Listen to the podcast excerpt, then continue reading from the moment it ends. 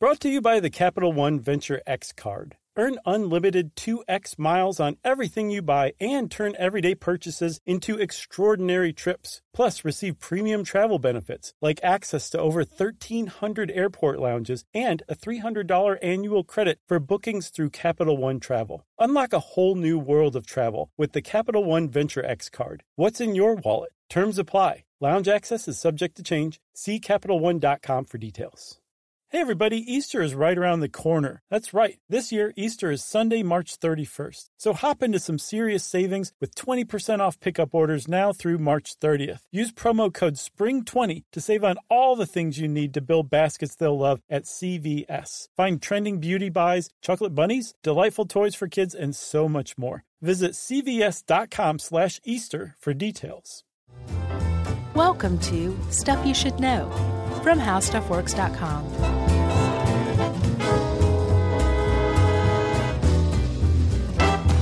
Hey, and welcome to the podcast. I'm Josh Clark. There's Charles W. No nonsense. Let's get down to business, Bryant. There's Jerry. What's going on with this thing rolling? And again, it's me, Josh. Put the three of us together. You get stuff you should know. The late 2018 edition, which is tense. It's Josh, Dr. Nonsense Clark. Mm-hmm. You have a degree in nonsense. That's true. And a little, I have a minor in tomfoolery. Oh, man. How you doing? Uh, I'm well. How are you? Good. So I had to clear my throat. I had a little garlic chicken and it really kind of attacked my mucous membrane. It's fall, Chuck. Yeah. Halloween's almost here. Man, it's finally like cooling off a little bit. Yeah, I know. It's been a hot one. Although the sun is still blazing hot. Yeah, in the sun. If it's in the shade, maybe after sundown and the wind's blowing, Big diff. you're you're in there. It's fall time. Yeah, for real. I'm We- wearing my boots. Oh, nice. Got a flannel shirt on. I might as well be on a hayride. Wearing my Pumas. Mm-hmm. My My Favorite Murder shirt. Nice. Yeah, that's a great shirt. The toxic masculinity ruins the party again. What a great shirt. Yeah, they actually follow through with great show quotes and put them on t shirts. Mm. Mm-hmm. Smart. And sell a ton of them. That's smart. Yeah. That's the way to do it. we try. The key is selling a ton of them That's right. and having the good quotes. I feel like we, we ran out of good quotes seven years ago. That is not true, Chuck. Watch this. You ready? uh huh. It's showtime. what do you think? That's good. How about this? There's no business like show business. Oh, that's a good one, too. You could write a song out of something like that. It's not show friends, it's show business. right. Well, look, wait, wait. Before we start, I want to address the 10 people who are still listening at this point. I would like to announce the birth of my new website. What? Yeah, it's called thejoshclarkway.com. How much did it weigh? Uh, it weighed nothing because it's a website, but there was a lot of blood, sweat, and tears put into its um, gestation and delivery. And Uh-huh. our friend Brandon Reed, uh, who's such a great guy and a listener on the podcast, um, put it together through his business Innovate with an E. Built this awesome website. It's super 80s, super poppy. I'm very proud of it. And I'm starting a newsletter just to celebrate the whole thing. And it's called The Josh Clark Way. Did you look it up just now? I'm trying, but it's not loading. Oh, whatevs. We're cutting all this part out anyway. Oh, wait, here we go. Isn't it beautiful? Well, it's still loading. My, Yeah. It's because of my old phone. It's not because of your. I appreciate that. My, f- my phone just can't handle your website. My web, there's so much to my website. It's like oh, there you are. yeah The Josh Clark Way. dot com. and um, I also want to say Yumi helped me with the site too. So big ups and thank you to Yumi and Brandon for helping me put this thing together. So anyway, I just wanted to say welcome website Oh, I got a new fun thing to do. to hang out on my website. Sure. Sign up for the newsletter too while you're there. Oh, this is great. Okay, I'm you gla- ready? I'm glad I have this in my life now. You ready to get started? Maybe I'll get a website one day. You should get a website. It's like the new thing. Everybody's Is it? getting one. Yeah. So, um, Chuck, we're talking fall here, Mm-hmm. which means there's only one word that comes to mind every fall. Pumpkins, No, the other word. candy corn, No, diarrhea. no. Amityville. Oh. And specifically, two words the Amityville horror. which Yeah. is, for my money, one of the greatest horror movies of all time. Yeah, one of the great ones. And uh, being a kid in the 1970s when this stuff was going on and famous, Yeah. like even as a y- little youngster, I remember s- being terrified at that paperback. In Oh, the, yeah. in the drugstore when I would go by the paperbacks, and the the look of that house just terrified me. If the house looked any different, it'd be the story would have had 15% less spread. than Or it did, the house end up looking creepy because of the lore? Like, No. it's just a colonial. No, that house looked creepy. Well, yeah, if somebody if somebody didn't say this house is haunted, and by the way, look at it. Mm-hmm. Right. You'd probably be like, "Oh, that's an interesting looking house." But yeah, you put just even the hint of a haunting to it, Mm-hmm. and that house was built for it. Well, it looked like it had eyes, Right. which was one of the key things. It's a colonial, but it's one of those colonials that is situated sideways on the lot. Yeah. So from the street, you saw the side of the house, the chimney running down the side of the house, Yeah. and those two eye like windows on the top floor on either side of the chimney. Just amazing. Yeah. It was a Dutch colonial to be specific. Yeah, and if you Google Maps that thing now, first of all, it is not any longer uh, 112 Ocean Avenue. No, It is now 108 Ocean Avenue that's right. because the owners at some point, whoever owned it, I think what two or three years ago, successfully lobbied to have the address officially changed It took them that long. to. Well, I don't know how long they had to battle, but they changed it by four digits. Right. Like they'll never find us Right. now. Exactly. So uh, I went and looked on the Google Images, and of course now it looks it's bright and sunny and has a lovely yard, and it's in Mm-hmm. the middle of a lovely neighborhood, and there's a a Chevy in the driveway and an SUV, and it just looks like any other house. But it's still, you know, if you monkey around with Google, you can see that image, right. and there are big signs all over, like no trespassing, and Sure. And they need them. Believe me. yeah, people just. I feel sorry for homeowners since the Lutzes. Yes. I don't feel sorry for them though, No, I don't either. because they made up a bunch of malarkey. Yeah. That's one way to put it. But let's, we'll get to that part later. Right? All right, sure. Okay. Let's let's set the scene here. yeah, a true horrific thing did occur there. Yeah, and I think that kind of gets swept under the rug a little bit or overlooked, you know? I agree. On November 13th, 1974, Ronnie Butch DeFeo Jr. killed the um, other six members of his family, his own family, his mother, his father, Sure. his two sisters, Allison and Dawn, and his two younger brothers, Mark and John. He's the older brother. Killed his whole family. Yeah, 9, 12, 13, and 18 ages. Yep. That is just, I mean, this is one of those crimes that uh, rightfully has gone down in American history as one of the worst. Yeah, and and yeah, like you said rightfully, this guy was a bad bad dude. From the outset, he denied doing anything when he he ran into a bar called um Henry's Bar in the little town of Amityville I bet that place is great, and said, "I'll bet too." you know? And uh, he said, uh, "Somebody just killed my family," and all the bar patrons were like, "I got to see this!" And they ran to 112 Ocean Avenue with Ronnie DeFeo, and they found all six members laying face down on their beds, dead. I think their heads, their faces resting in their their hands. Um, and Ronnie DeFeo said it was the mafia.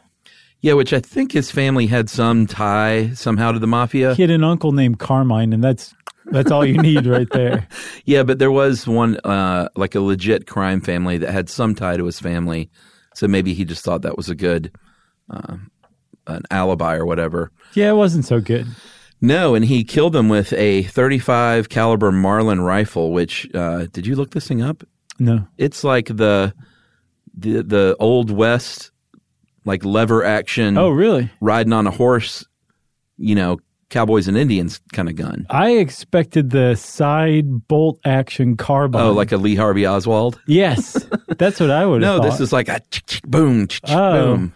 that explains a lot because one of the big mysteries that still remains is why didn't the other family members wake up? Well, that's a big. I mean, I, I read a little bit into the case, and that's definitely one of the sticking points is because they, it's not like they were all like three years old and fast asleep or something. Right. I mean, th- th- one of them was 18, and so this there were a lot of variations of the story because of that. That One of the sisters helped kill the father, and then the mother freaked out, so Ronald killed her. Mm-hmm. yeah, and like Dawn. everyone was waking up, and I, I I don't know. I mean, it sounds like he just he did it all himself. I also saw that he had said years, like a year after, while he was being questioned, that he had drugged them all with barbiturates. But I only saw that once.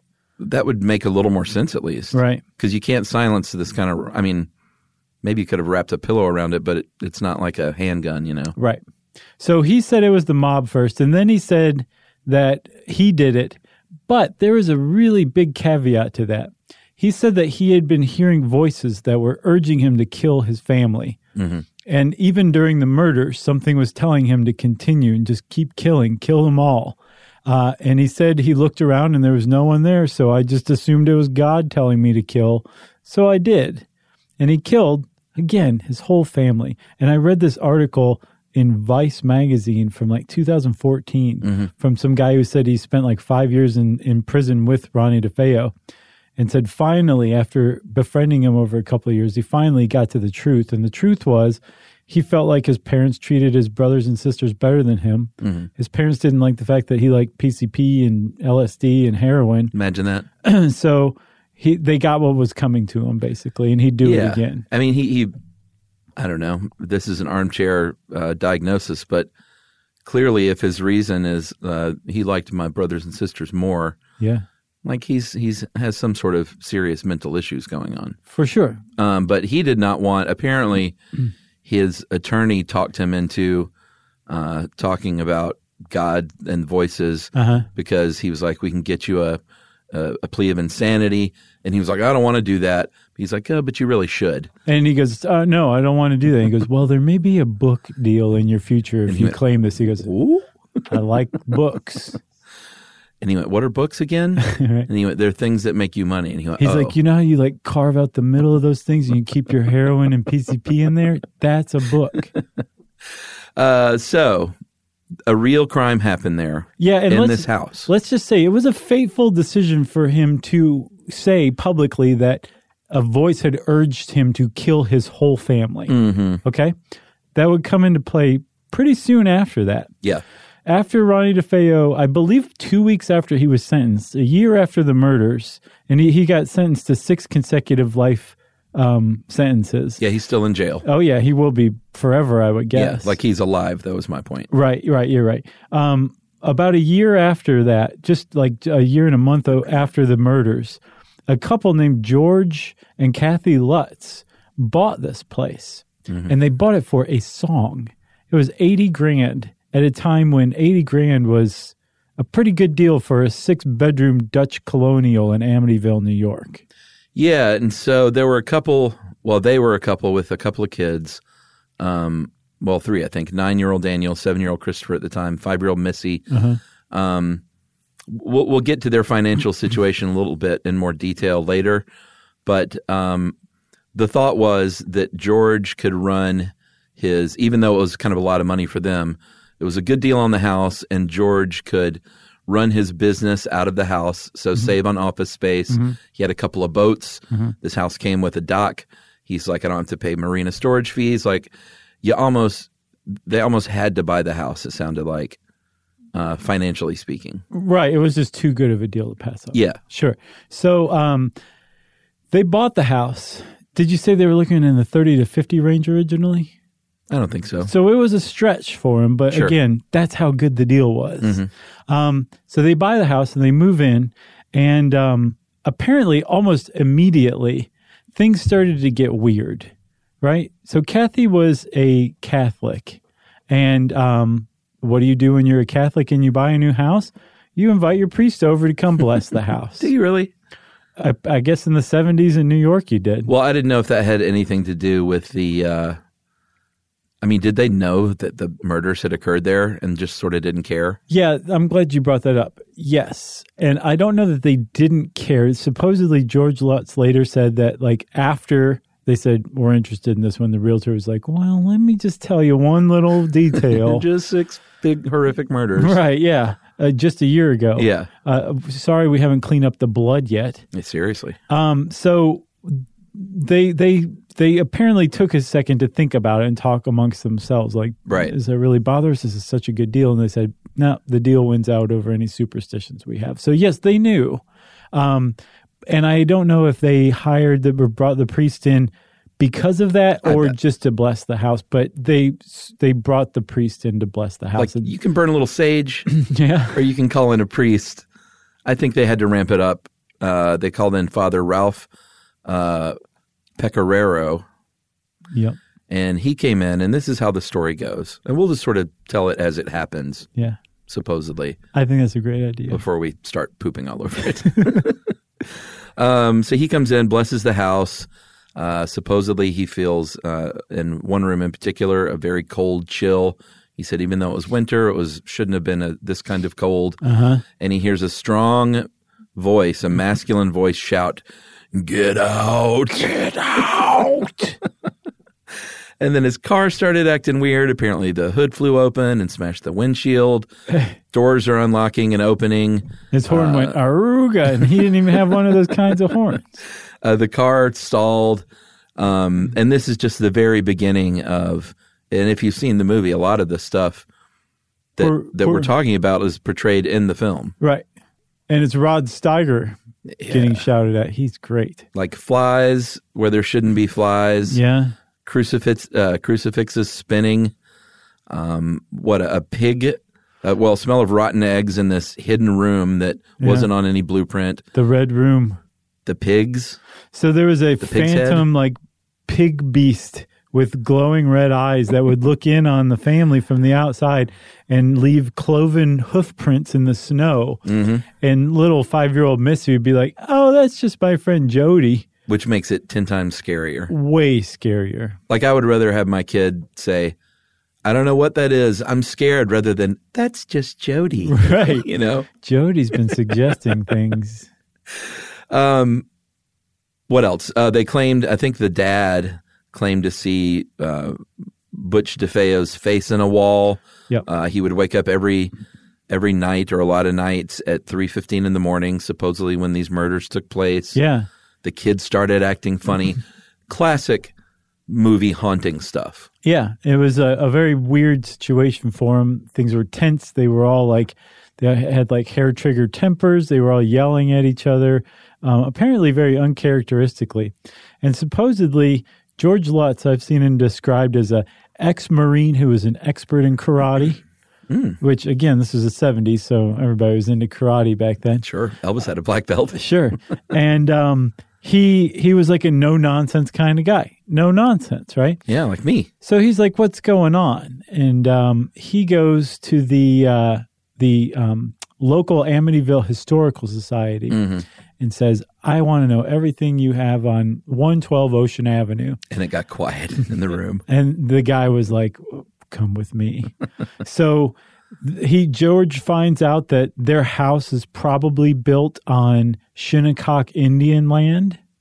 That was a big one. Yeah, not only that, but supposedly where uh, this Native American tribe used as a sick bay for the um, for the mentally insane is how they put it. Right. Um, and this is where they would just keep all of those people where they were just sort of left to die there, so it was haunted by them. It was the kind of place where they just get dropped off and the people would kind of back slowly away, like, okay, take care. Right. See you later. And they would die. And no one wants to be treated like that. So, of course, anyone who is left to die right there on that land like that would obviously haunt the land.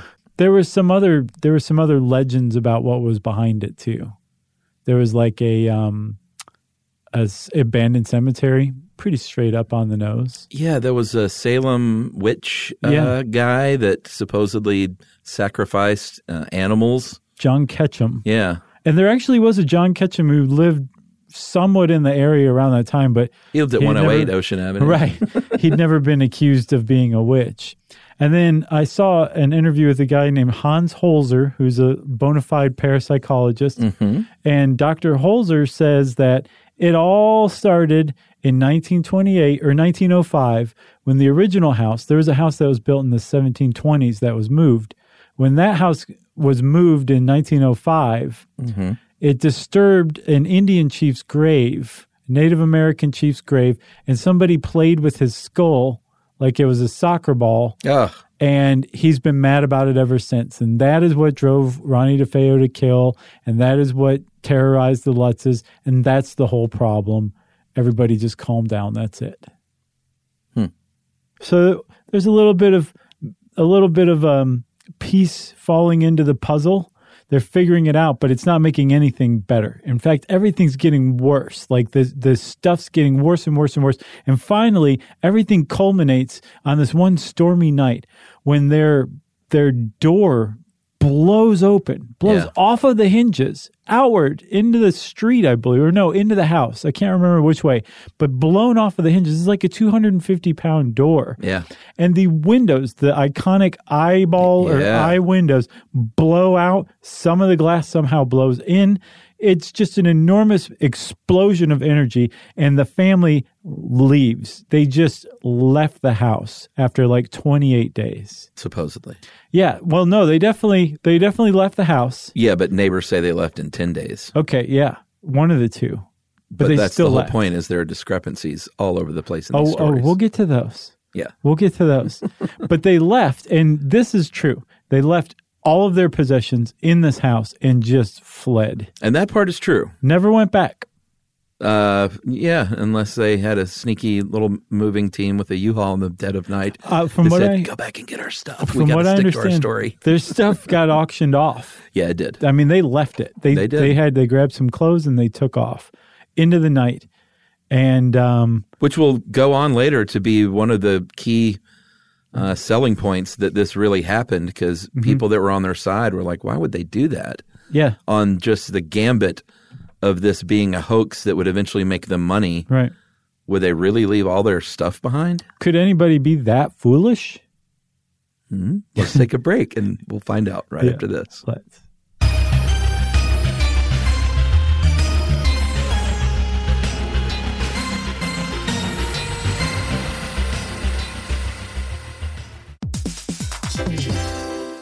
Hey everybody, the national sales event is on at your Toyota dealer, making now the perfect time to get a great deal on a dependable new Toyota truck, like a rugged half-ton Tundra. That's right. Workhorse by nature, powerhouse by design, the Tundra combines raw capability with premium comfort and advanced tech to fuel your wildest adventures. And with the available iForce Max hybrid powertrain, you can take electrifying horsepower farther than ever before. Or you can check out the fully redesigned Tacoma, delivering trail dominating power and captivating style. The new Tacoma was born to make your off-roading dreams come true. And with new available tech, this legendary truck is getting even better. And when you buy a Toyota truck, you buy Toyota dependability, meaning your truck will hold its value long into the future. So visit your local Toyota dealer and check out amazing national sales event deals when you visit buyatoyota.com. Toyota, let's go places.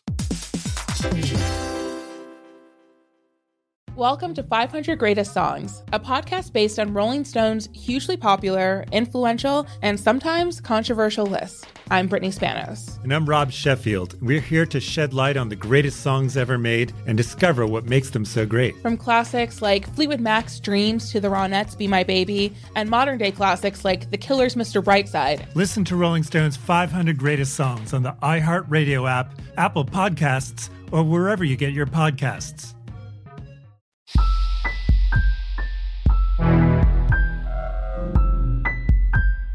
Stuff you should know.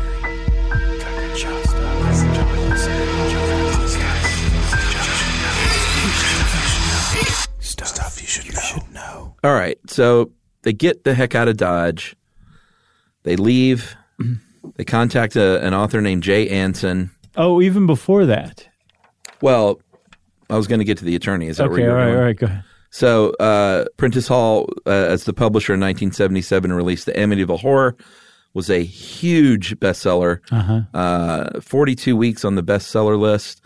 Uh, by 1981, sold six and a half million copies. Mm-hmm. They were all over the country plugging this book, All right. and were the Lutzes were household names. They were like on every talk show you could imagine. I want to underscore that. In 1977, there was a family from New York who claimed to have been driven from their home by a supernatural evil force, and they were international celebrities for it. Yeah, reason number 5 million and 80 why the 70s were just awesome. Yeah. Like that's what you could be famous for was saying like ghosts chased us out of our house. and everybody'd be like that's a great story. Should we jump ahead and talk about that attorney? Yes. Great. So, what was the guy's name? Uh, Bill Weber. Yeah, this is where things get really hinky is that Bill Weber is an attorney and he's the one that sort of gets every I think he's the one that saw dollar signs initially and gets a team together for this book and starts saying to everybody including DeFeo, "Hey, we can all make some money if we if we do a book here." DeFeo's got to get a cut though. Sure. The Lutzes were like, "What? You're going to pay the murderer?" Yeah. And he was like, "Yeah." It's my client. and they said we're not uh, we're, we're not down with that plan. Yes, but this came after they had formed a- basically a business relationship, but not even an a- attorney-client relationship, straight up business relationship with William Weber. Yeah, like how can we make money off of this? The the way that the world heard about these things going on at 112 Ocean Avenue for the first time ever was at a press conference that the Lutzes held at William Weber's office. That was when the world was introduced to the the idea of this Amityville horror, even before the book ever came out. yeah, um, or anyone like at least not locally. Right, right. So um so Bill Weber and the Lutzes they they had yeah, they had kind of like a a tentative tenuous relationship. And when Prentice Hall came along and Jay Anson came along, I don't know if Jay Anson poached them or Prentice Hall poached them, but whoever was involved with the Amityville horror book got the Lutzes away from William Weber and his book idea and proposal, and he got cut out of the deal. Just put that in your bonnet and smoke it and save it for later. okay. Yeah, and supposedly left because again they didn't want to give DeFeo a cut, or they just wanted a bigger cut themselves. Yeah. Uh, at this point, it's a it's a it's all about money. Right. But uh, jumping back or forward, can't remember where we are in time. Mm-hmm. But they're they're all over the country, all over the news. This would have been about 1977, 78. Yeah, they're on Merv Griffin. Uh, there's they had a, a ghost team of ghost hunters come by from Channel Five in New York Yeah. WPIX. and had people posted in the house overnight taking all these photographs. There's one now very famous photograph of uh, and it's creepy looking, but you take a picture of anyone in black and white in the dark, right. poking their head around a corner, and it'll look creepy. So let me. I want to comment on that picture. You s- have you seen it? Sure, it's creepy. It is creepy. Um, the the it's chalked up to some of the paranormal investigators. One of like one of the men Mm-hmm. who was at that WPIX séance fest at the house, um, getting in in front of the camera. Yeah, they're saying that one of the, uh, Paul Bart's Okay, that it was just one of the ghost hunters. so that was a grown man. Whoever's in the picture is a kid, just plain as day. There's no there's no confusing that for a grown man. I think so. So I, unless he was, had a boyish face. I think it's a very bizarre picture. Yeah, I Um, mean, no, I, I think it's bizarre. And supposedly it was taken with infrared film in the dark. And again, it doesn't look like a man. and Which it is was- that's why the eyes are glowing. right. Th- like, that explains that. Yeah. It's the fact that it's clearly the the face of a boy. Are you going under the joshclarkway.com again? I'm trying to find that picture again. it's clearly the face of a boy. That's not a man's face. That's the thing that sticks out to me. yeah, I mean, it certainly looks like a boy. Man, it is creepy. And also, so so It's got to be a boy. That's what it looks like to me. And It's gotta again, be. this picture was debuted in the 1977-78 by George Lutz on the Merv Griffin show. But they could have set that up. Could have been a, they could have. And and a we should neighbor's say, kid or whatever. You have, have you seen The Conjuring? Uh, I think I've seen parts of it, but that's the real life couple. Yeah, Ed and Lorraine Warren. Yeah, who hooked up with these. I mean, this is where they got their start, kind of, right? Kind of. They they basically had like an occult museum. They were like a psychic and psychic investigators in Connecticut. Like you do. And the guy uh, Marvin Scott, who was the anchor who investigated the the Amityville horror for the WPIX local Channel Five station, Yeah.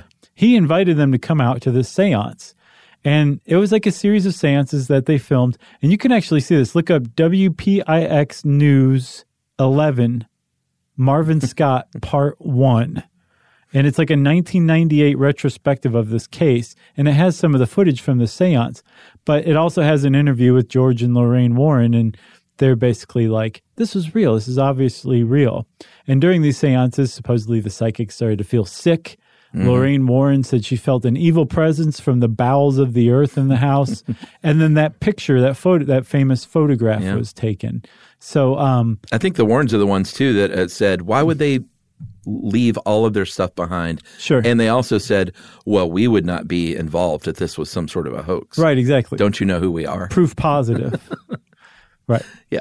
But the, yeah, the real life Warrens were, they did investigate the Amityville house in the early 70s or mid 70s, early on after the story broke. Uh, you also know it was the '70s because they were featured on uh, Leonard Nimoy's great show, In Search of. Love which that. we show. both used to love. And of course, they covered that in 1979. Supposedly got the priest on there, even though he wanted to be kept anonymous.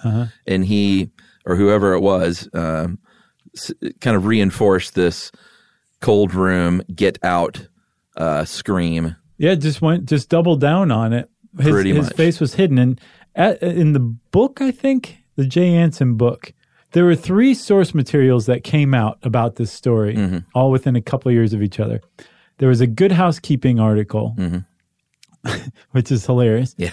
There was the Jay Anson book, And, and then there was a coloring book. and then there, there was the movie. Yes. And those three are like the source material for what everybody knows about the Amityville legend.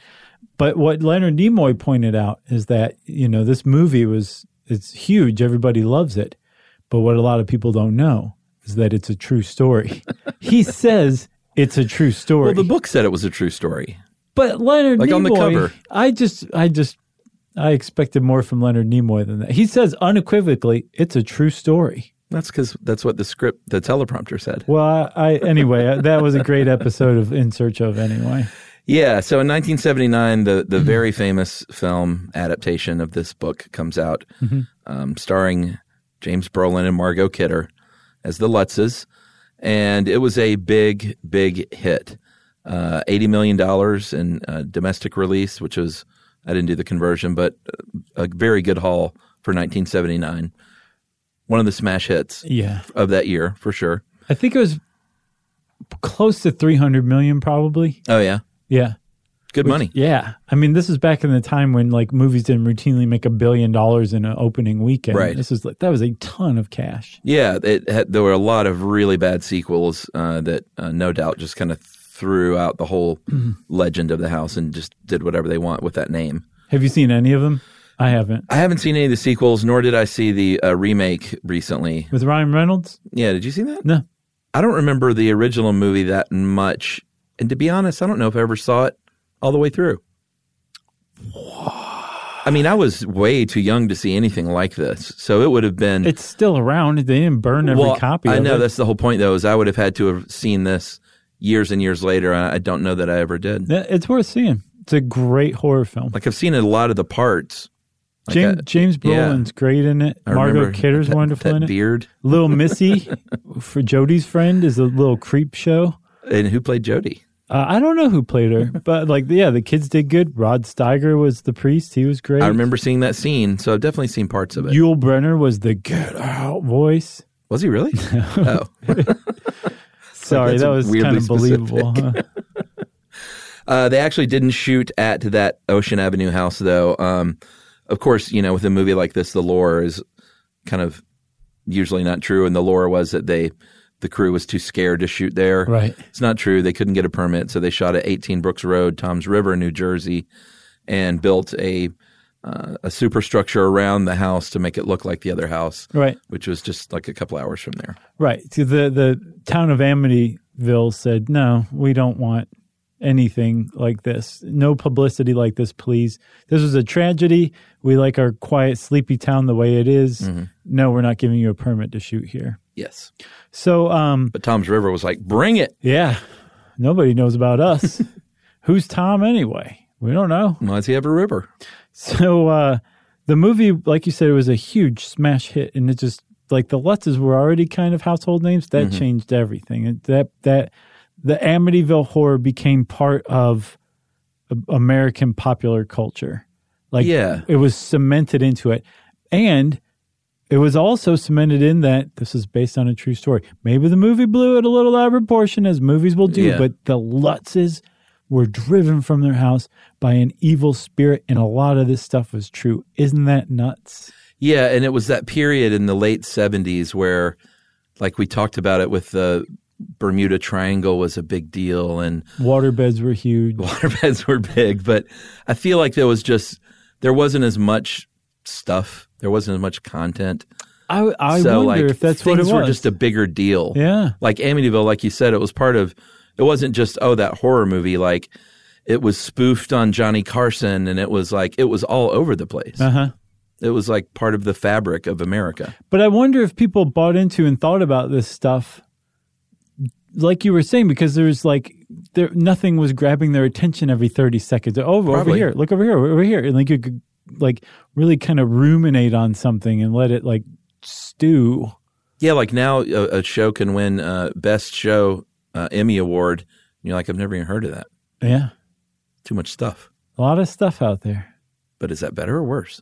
Um, like I feel like it's it it is true that things can just change and they're not necessarily worse or better. Mm-hmm. But I also believe that it is possible for things to get objectively worse. Now, whether like they are or not right now, Mm-hmm. who knows?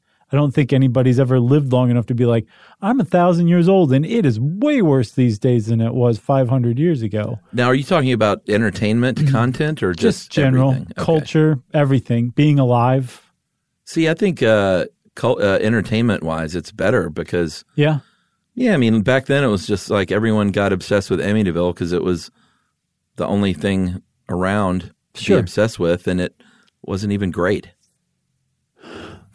you know, It's But it like, was- here, just take this schlocky thing and obsess over it. But you're saying it wasn't great compared to today's standards, but back then, like it was great. It was something that like you Yeah, could maybe you could basically put on like a cloak and wear around for a year and really really be into the Amityville horror rather than yeah, you know like oh, the cameraman missed that shot by like an eighth of an inch like that's the critical detail that people have today and i think it keeps us from enjoying stuff like they used to be able to in the 70s that's what i think it uh, that's my point plus we were all doped up yeah, there's a lot of grass, but really terrible grass. That's one thing that's gotten better is the grass, from what I understand. all right so maybe we sh- maybe we can take a break now and then we can start poking holes in this thing Start. does that sound good Yeah.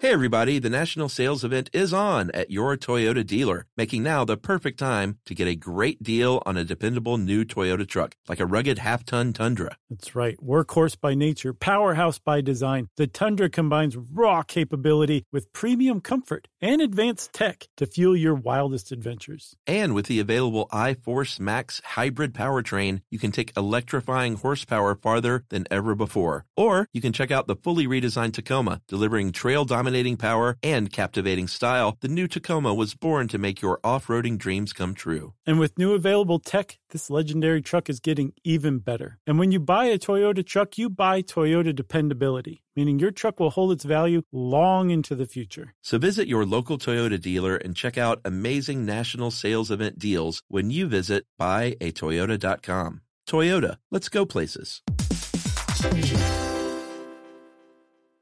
Welcome to 500 Greatest Songs, a podcast based on Rolling Stone's hugely popular, influential, and sometimes controversial list. I'm Brittany Spanos. And I'm Rob Sheffield. We're here to shed light on the greatest songs ever made and discover what makes them so great. From classics like Fleetwood Mac's Dreams to the Ronettes' Be My Baby, and modern day classics like The Killer's Mr. Brightside, Listen to Rolling Stone's 500 Greatest Songs on the iHeartRadio app, Apple Podcasts, or wherever you get your podcasts.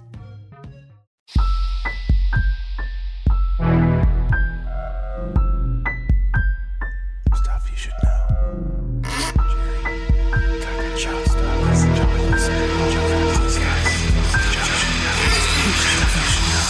Stuff you should know. All right, so I insist we have not booked any holes yet. I've But just there's been some dents in there that we've kind of put our fingers in. I've just been snidely laughing at everything we say. like, yeah, right. Yeah. Um, but here's some of the holes, and there are quite a few. Oh, like I, yeah. I kind of mentioned before, um, neighbors say that they left like a week and a half into their stay in this house. Mm-hmm. The Lutzes said 28 days. So right out of the gate, you've got a discrepancy. uh, Yeah, and and the the kind of what the thinking was and still is to some people is that they couldn't afford this house. Didn't take them long to realize it, and so they cooked up this story. Yeah, but imagine figuring that out in 10 days.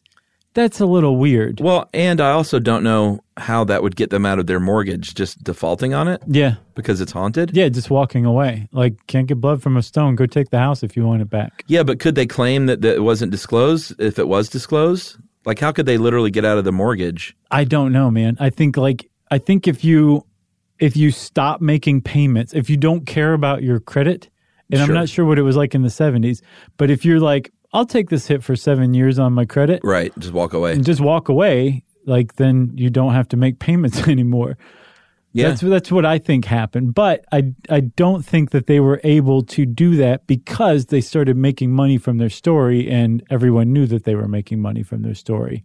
So people wanted their money from them. right. That's incredible. The great show from 1980s. Mm-hmm. Did you used to watch that? Yeah, I watched the episode that this was on. But did yes. you watch it as, as a kid? Uh-huh. Uh, great, great show. And It on was- the it show, was- sorry, it was really positive. Do you remember? Uh, it seemed pretty upbeat. well, it was called That's Incredible, not like That's uh, Crappy. The cameraman missed that shot. And it was, I think it even had an exclamation point, didn't it? Yeah, At the end of the title. yeah. So that's incredible. Uh, Barbara Camardi owned the house at the time of this episode, walks them through and shows like close ups of the hinges of that front door Yeah. and these windows that are still sealed. It was like, these things didn't blow. No, she she went out of her way to make sure that everyone knew that this stuff hadn't happened. And ironically, she exaggerated the facts that the skeptics pointed to.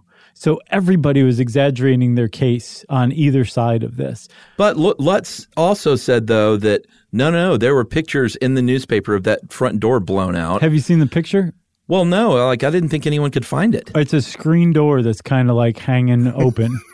Got I'm mad. not kidding. That's the picture from what I understand. All right. So it's all falling apart then Right. Oh, yeah. It's all falling apart. for the Lutzes. It is falling apart big time. Apparently, George Lutz died in 2006, and to his dying day, said that all of this Yeah? was true. He said, "Yeah, man, the book got a bunch of stuff wrong. The movie got a ton of stuff wrong Sure. because um, I think the Ryan Reynolds remake of the movie was supposedly billed as this is way more um, true to the book." Oh, really? the original movie kind of created its own stuff, which is why it's viewed as one of a, an additional source r- rather than just Right. part and parcel with the book. Um, th- so George Lutz would say "Uh, all these people got all these details wrong, but this this stuff we said happened really happened. Part of the problem is some of the stuff that they said happened was like levitating off the bed, Right. And looking at each other, going, "Can you believe we're levitating?" Yeah. I saw an interview where he said that in public on camera. Yeah. Um, he really like kudos to him for Sticking to it. yeah. I would say deathbed is the perfect time to be like, guess what, everybody, because Right. then everyone would be like, yeah, no, no, You'd be S." like, you guys knew? no S. I love that this is a family show. yeah, So George Lutz went to, went to his grave saying, "No, this is this is for real." William Weber, Bill Weber, the attorney, did quite the opposite of that. Well, he said, and of course, Lutz will paint this as, or probably painted this as sour grapes Sure. because Weber was cut out of the money deal. But as soon as they left and, and made their own book deal, he started barking that this is all BS. This is a hoax that we made up. totes. He totally did that. Um, he said that over about three bottles of wine, he and George and Kathy Lutz um, concocted the story out of whole cloth And then had a smoking night of lovemaking between Right. the three of them. on their waterbed. Jeez. Took a sexy turn all of a sudden. Sure. So, um, yeah, Bill Weber, he said that he said, Hey, I was just looking to get another trial for my client who I think was in, innocent and insane. Um, what the Lutzes were doing was going after money, but you can also look at it like Ronnie DeFeo was the greatest thing that ever happened to Bill Weber's career. Sure. He even said at the time, like I'm giving Ronnie DeFeo a cut rate because the publicity from this case is more worth more than anything Ronnie DeFeo could ever give me. Yeah. So the idea of reviving interest in the case would probably help his his caseload as well. Who knows? The point is, William Weber hired a guy named um, Paul Hoffman, I think his name was, and he wrote the Good Housekeeping article. Yeah. And when that Good Housekeeping article came out, the Lutzes were like, "You gonna scoop us? We're gonna sue you for Yeah. invasion of privacy because you stole our story," which is pretty rich because they were using the courts. Uh-huh. Like if you have a life story and some lawyer comes along and hires somebody to write that story, Yeah, yeah. yeah, that's invasion of privacy. If you make that story up with said lawyer Yeah. and then screw that lawyer All- over, all bets are off. and he goes off his own way, Yeah. using the courts for that is pretty, um, I don't want to say ballsy, gutsy. Yeah. and speaking of lawsuits, I mean, we won't go through the myriad lawsuits, but there were, it felt like more than a dozen lawsuits over the years. Yeah, they sued Weber, Weber sued them. That people were suing everyone. People were suing cops. Cops were suing the family. The Crow Martys were suing the Lutzes for even making the thing up in the first place. Th- and to me, this is what is sort of proof positive that the whole thing is rotten to begin with. Sure, when the lawsuits start flying. Yeah, everyone had their hand out. Uh, this father Pecoraro in court documents said that you know what, I never went there and blessed the house Right. and heard this voice. I actually kind of just had a phone call with them, Yeah. and maybe and the guy, one of their daughters yelled, "Get out!" Right. in the background. but she was talking to a doll, I think, Yeah. or the dog Harry. but it creeped me out, nonetheless. I always wanted to be played by Rod Steiger, so I went for it. Uh, but yeah, I mean, it just it all sort of fell apart. So there's, you know, in cases like this, people are like, well, the Catholic Church is shutting that guy up. They don't want Sure. to talk about the That's truth another that there theory. Mm-hmm. are some demons here. Um, but the uh, the priest really confounds things, not because it's like was the Catholic Church really trying to keep this quiet? Mm-hmm. More like why did this priest lie so overtly on in search of? Well, he may have had a some skin in the game. Maybe, maybe so. Maybe you're right. I don't know.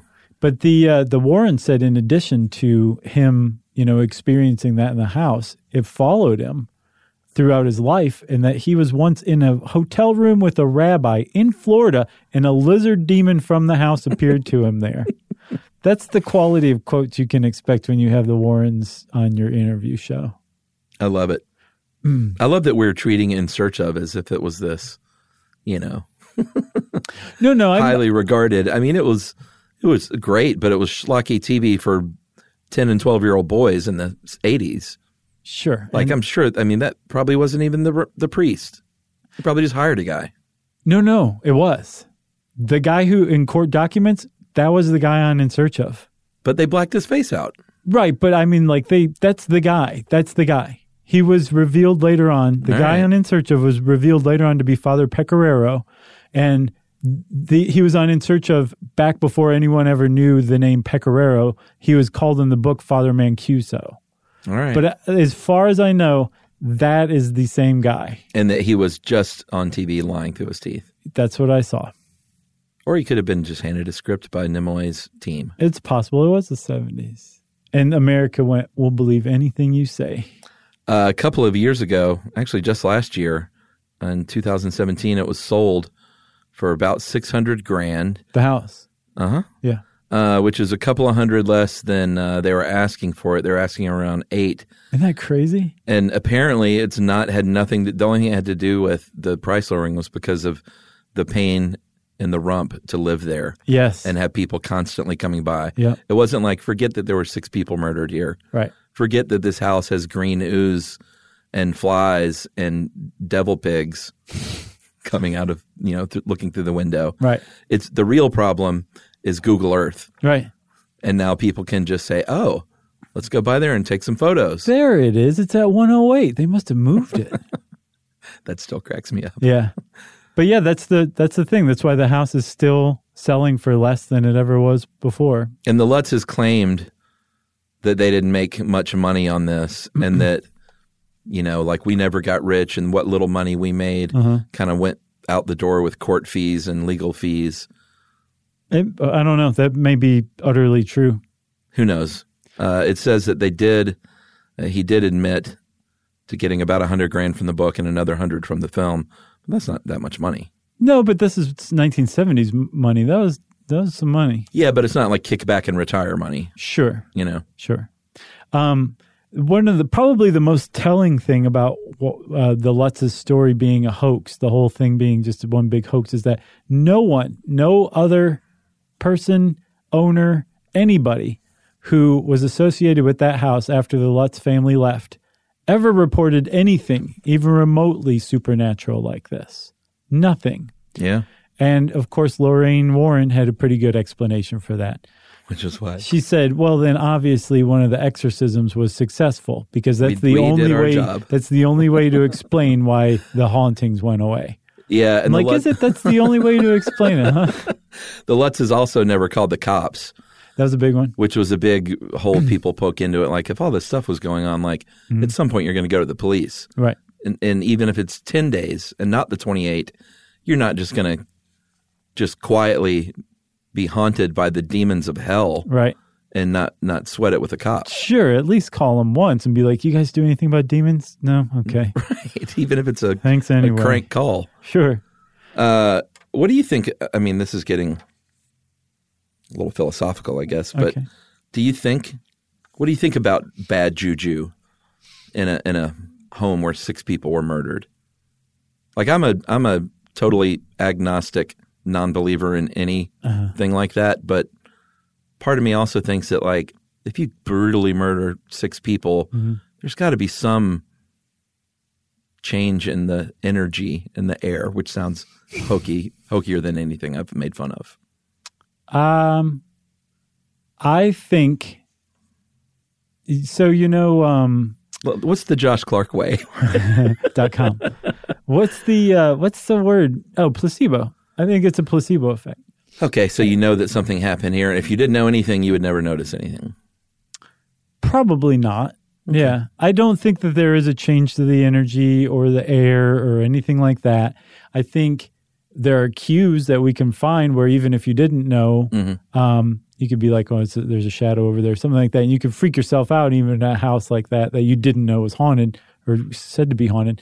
But I think if you know a house is said to be haunted, You're gonna be- you are sure. just your brain's working overtime, and you're going to produce those things that you think Yeah. you see. Well, I That's totally my agree with take. that. But my my imagination is just dead and gone. Mm-hmm. So who knows? If you do believe stuff like that, then that's that's fine with me. I mean, Sure. yeah, you're not hurting anybody with that. If you're taking money from people to exercise stuff like that, then I have a problem with you. But Right. Um, I don't think a lot of people are out there doing it. I think most people just believe one way or another. You know, Yeah. Interesting. Yeah. I want to know who that boy is in the picture. It's Jody, the pig demon. uh, if you want to know more about the Amityville horror, you can type those words into the internet. Actually, you can type it into How Stuff Works, and it will bring up an article by our own former own Matt Hunt. I remember that guy. He wrote the Amityville article on the uh, website. What's he up to now? He- Any I idea? don't know. And he's continuing his investigation into the Amityville horror. He was never heard from again. right. Uh, and since I said that, it's time for listener mail. I'm going to call this uh, follow up on the homelessness episode. We reran that one Mm-hmm. for selects. Got a better response this time. Yeah, I was really looking out for somebody, but I guess they learned their lesson or else stopped listening to us by now. Yeah, well, and I set it up too because it was my pick with like, hey, this is what happened last time. Oh, right. So, um, you know, I dare you to write in this time. That's exactly right. so this is how uh, this is from a woman who said that a homeless man saved her dog. It's a pretty great story. Uh, my sister and I were taking our three dogs for a walk down Main Street in our city one day, and we stopped to rest on a bench before heading for home. Without reas- uh, realizing it, I had accidentally let one of the leashes slip out of my hand. Um, unfortunately, Safira noticed her leash was free at about the same time I did, decided to up and chase after something. Uh, my sister and I jumped to grab her, but the speed of two clumsy humans is no match for a spry young dog. She ran down the sidewalk. This is like a nightmare for me. As she ran down the sidewalk, a few pedestrians reached down to try and grab her, which frightened her enough that she ran from the sidewalk into the busy street, four lanes of traffic going in both directions. Uh, sprinting to try and catch up, I watched in horror as she ran out into the street, sure I was about to see my dog get killed by an oncoming car. Uh, it was right about then that a homeless man that we had previously seen around town rode up on his bicycle right in the middle of the road, keeping himself uh, between my dog and the cars flying by. If it weren't for him doing that, she would surely have been run over. Uh, finally caught up, was able to catch her attention, call her. And thankfully, she ran right into my arms, and I looked up to thank the hero who had saved my dog, and he was nowhere to be seen. What? Was it a dream? That's No. me talking. uh, he had put himself in harm's way to save my dog's life and then just quietly ridden away when he saw that she was safe. Don't know his name, never saw him again to thank him. Uh, Safira is now 10 years old. It's because of that nameless man that she has lived to see that old age. And that is Allie from New Hampshire. That was a great story. Love it. Thanks a lot, Allie. Thanks for sharing that one. See, everybody, we told you. if you want to send us an email like Allie did or get in touch with us, you can go to our website, stuffyoushouldknow.com. I also have a website called thejoshclarkway.com if you want to check it out. And you can send an email to Chuck, Jerry, and me, plus Frank the chair, guest producer Noel, everybody. Send that email to stuffpodcast at howstuffworks.com. For more on this and thousands of other topics, visit howstuffworks.com.